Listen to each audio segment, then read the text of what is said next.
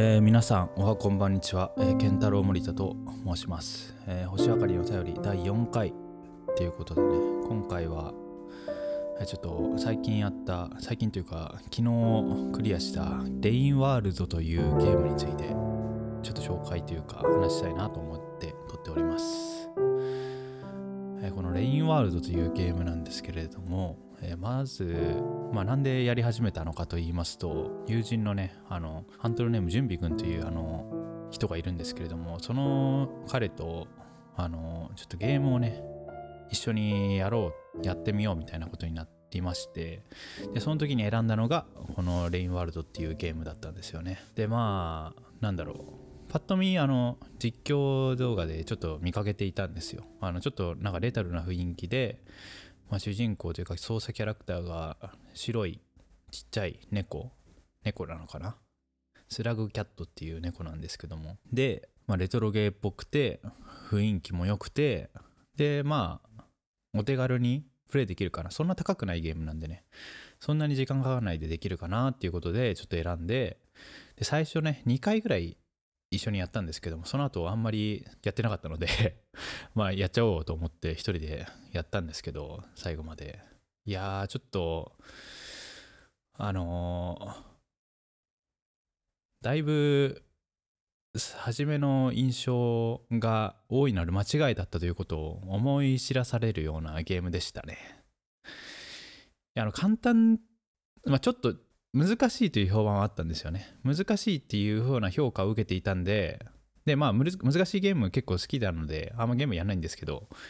あちょっと歯応えあるくらいがいいなと思って選んだんですけど、ちょっと想定以上に難しくて というかなんでしょうあのストーリーがあのスラグキャットっていう猫がその自然界で生き延びつつなんだろうな何かを探して旅をするみたいななんかそのワールドをそのマップをすごい広大なマップなんですけどまあそれはやってから気づいたんですけど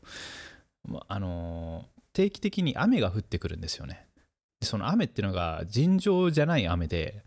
でもなんか世界も全部滅亡してるんですよ。多分人間がいた世界なのかな。人間がいた世界の未来だけど滅亡しちゃってておそらくわかんない。なんかその天候の操作がなんかミスったのかなんかわかんないですけどでそのものすごい雨が定期的に降ってくるんですよ。で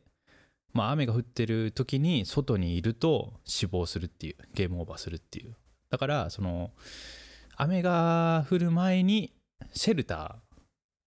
各地にあるんですけどもシェルターを見つけて入らなきゃいけない。でシェルターに入るにはある程度食料を蓄えるっていうかあのある程度お腹を膨らませた状態で入らないと入れないっていう、まあ、冬眠なのかな？冬眠みたいなことをするんですけどそれがね難しくてね食料を集めつつ危険なマップを生き延びつつ進んで次のシェルターを見つけて休むっていう。でそれを繰り返しながら、あのー世界を少少量していくわけですね。でそれがとにかく難しいんですよね。いやまず主人公の操作キャラクターが猫なのでそんな強いわけじゃないんですよ。まあ、なので、まあ、き死の死にゲーなんですけども、まあ、そこそこ自分よりちょっと一回りでかいやつからかなりでかいやつからもうとんでもなくでかいやつまで敵がいるんですけどもそいつらからの捕食を避けて生き残りつつコウモリとかねあと木の実とかを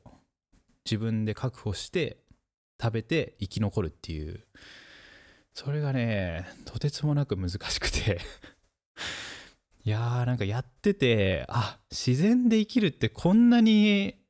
過酷で残酷なんだっていうのをしみじみと味わいましたね。っていう感じのゲームなんですよね。でまあその旅をしていく目的なんですけども目的っていうのがあんまりはっきりしてなくてあのなんかガイドをしてくれるなんか光の存在みたいなのがちょこちょこ出てくれるんですけどもその子のガイドにを目安にしたりして、まあ、たたまにいなくなったりするんでずっと目安にずっと頼りにはできないんですけどにして基本進むみたいな感じでどんどん進んでいくんですよね。で、まあ、最初はねすごい、まあ、雰囲気のいいマップマップというか舞台なので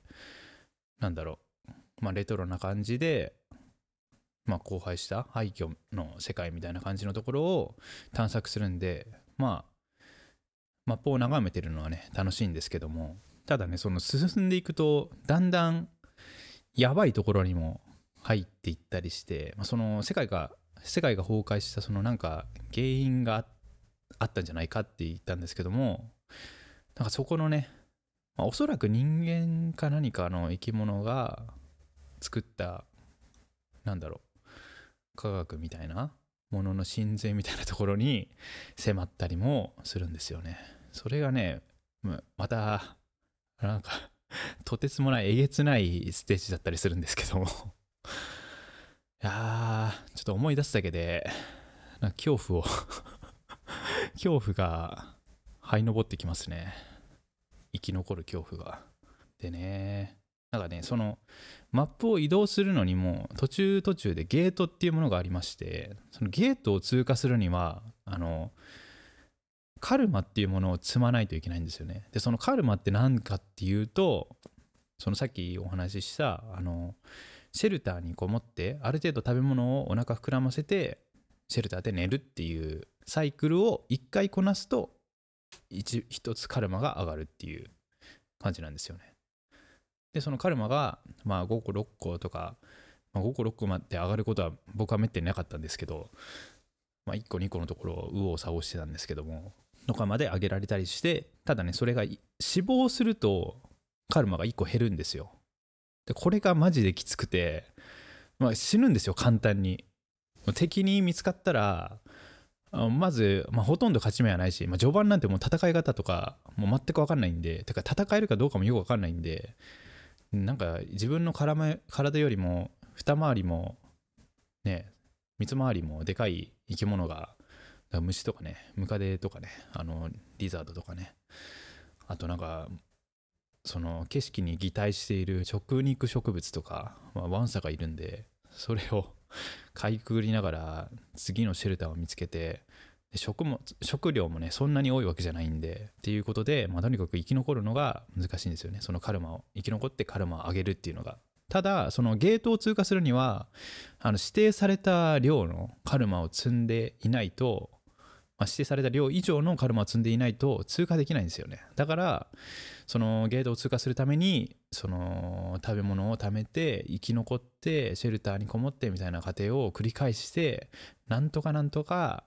条件をクリアして進んでいくっていう感じなんですけどそれがねきつくてねマジで。それがめちゃくちゃきつくて。でねそのさっきあのガイドをしてくれる仲間みたいなナビみたいなね光るなんかがねいるって言ったんですけどもそれをねもうなんか見失ったのが途中からいなくな途中からいなくなったのかな。でもう進める道に進むみたいな状況に陥ってしまいましてでもなんとかなんとかがむしゃらに進んででもなんか終盤地点みたいなところまで行ったんですよね行ったんですけどなんか条件をクリアしてなかったとかでなんかエンディングの方向に進めなくてでなんかすごい絶望したんですよね、そこで。で、なんかその、そこで、これやばいなと思って、あ、や、その前、ちょっと前かな。もうなんかやばいな、どうしようって、むずすぎるなと思った時に、ちょっと攻略チャート見ようと思ったんですけども、攻略チャート見たら、なんか自分のいるところと全然違うルートを指してるんですよね。なんか、その攻略方法もたくさんあるらしくて、んで、まあ、一本道に進めばクリアできるっていう感じではない。いや、まあ、進んでいけば、なんとかクリアできたんですけど、その一本道が結構明確ではなくて、枝分かれがいくつもあって、みたいな感じで、なんかもうすごい絶望的なステージに迷い込んでしまって、もう、どのステージでも思ったんですけども、この先頑張って、ここをクリアして突破して、そこに希望はあるのかっていうのが、すごい不安で不安で仕方なかったんですよね。ずっとプレイしてて。でこのそのすごいマップがよくできててなんかすごいリアルなんですよね。なんか、まあ、廃墟なので元が何らかの機能を持っていた街だとか、まあ、森だとかあと電波塔みたいなところもあったりするんですけど元が別の機能を持っていたところに、まあ、建物が半壊して別の生物が救っているみたいな状態なんであそういう風にもなるよねみたいな、まあ、意地悪のために儲けたっていう感じまあすごい意地悪なんですけど意地悪のために儲けたっていう感じがしなくてあなるほどね。こういう作りになってんのねっていうなんか納得がいくんですよね。まあそのステージの作るに作りにすごい理不尽ですけど理不尽なことがたくさん起きますけど。まあでもあれですよね。よくよく考えてみれば自然に理も何もないですよね。自然は自然ですからね。別にその主人公キャラクターが生き残るための用意された道ってわけではないですからね、まあ、ゲームだから生き残れるんですけども、まあ、そういうなんかね自然の なんだろう個の生物に対する無関心というかああなんか人間の社会ってよくできてんだなっていうのが なんかすごいしみじみと感じましたね。でそう思うと同時にそのゲームとしてそのデザインとしてなんかすごいこれ作った人プレイヤーの心理めっちゃ分かってんなーって分かってんだろうなってのをすごい感じましたね随所で。あのなんかねその例えば探索するみたいになると、まあ、道が分かれたりするんで、まあ、どっち行こうかなみたいな思って選ぶけど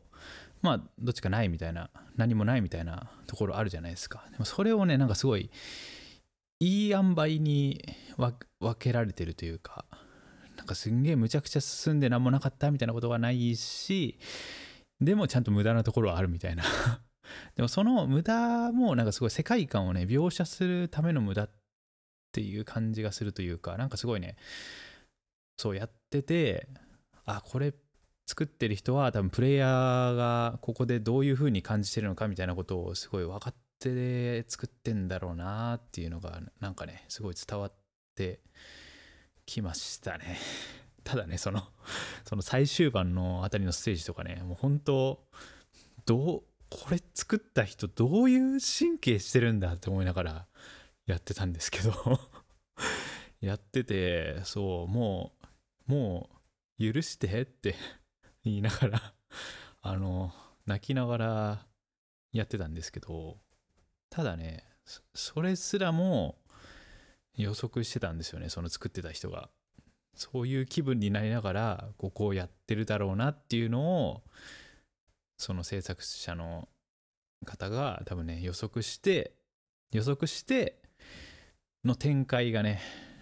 待ってたりするんですよね。でねまあそのエンディングとかもあーなるほどなこれを俺はプレイしながら求めてたのかもしれないみたいななんかねすごいいやーちょっとねちょっと言えないですけど凄まじいエンディングが待ってましたね。でまあやってみてね全体として思うのはすんげえとんでもない世界がこのね2000いくらとかだったんですけど値段のゲームの中に収められてたなっていうかあこんなあこんな出会いするんだっていう感じのね驚きでね満ち溢れましたね。っていう感じのゲームでしたね。いやゲームそんなにやんないんですけども。あーでもこういうゲームというかこういう世界がいろんなゲームの中に広がってたりするのかなっていうなんかすごいワクワクというかね。いやちょっとあの圧倒されましたけど ワクワクどころか。これねあの最後のねクリアする日丸一日朝から何も食べずにずっとやってたんですけど。いやもうなんかね空腹状態と疲労と没入とでなんかとんでもない気分になりながらエンディングを見たんですけどやっぱなんか世界っていうレインワールドのワールドっていう名を関するワールドっていう名を使うだけのことがあるというかそのワールドっていうのがすごいっていう言葉がこの作品の奥深さみたいなものを象徴してるなっていうふうに思い知るような作品でしたね。でね、最後にね、あのやっててね、すごい心に残ったというか、しんどい？大変だった？みたいなちょっと印象に残ってるねシーンというか行動がねあるんですけどそれをねちょっと紹介させていただきたいんですけれども一つはねあの、まあ、さっきあのカルマをね貯めてねゲートを越えなきゃいけないみたいな生き残ってシェルター食べ物を貯めてシェルターで寝て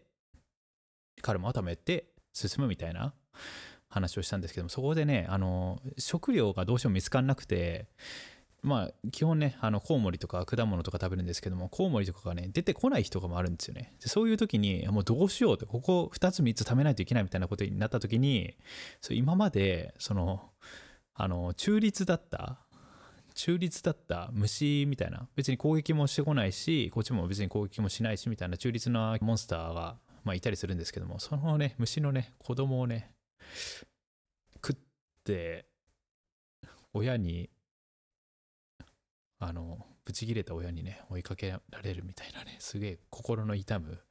選択をしなきゃいけなかったところがすごく すごく心に残っています。あとねもう一つあのあのマスラガキャットがね武器をね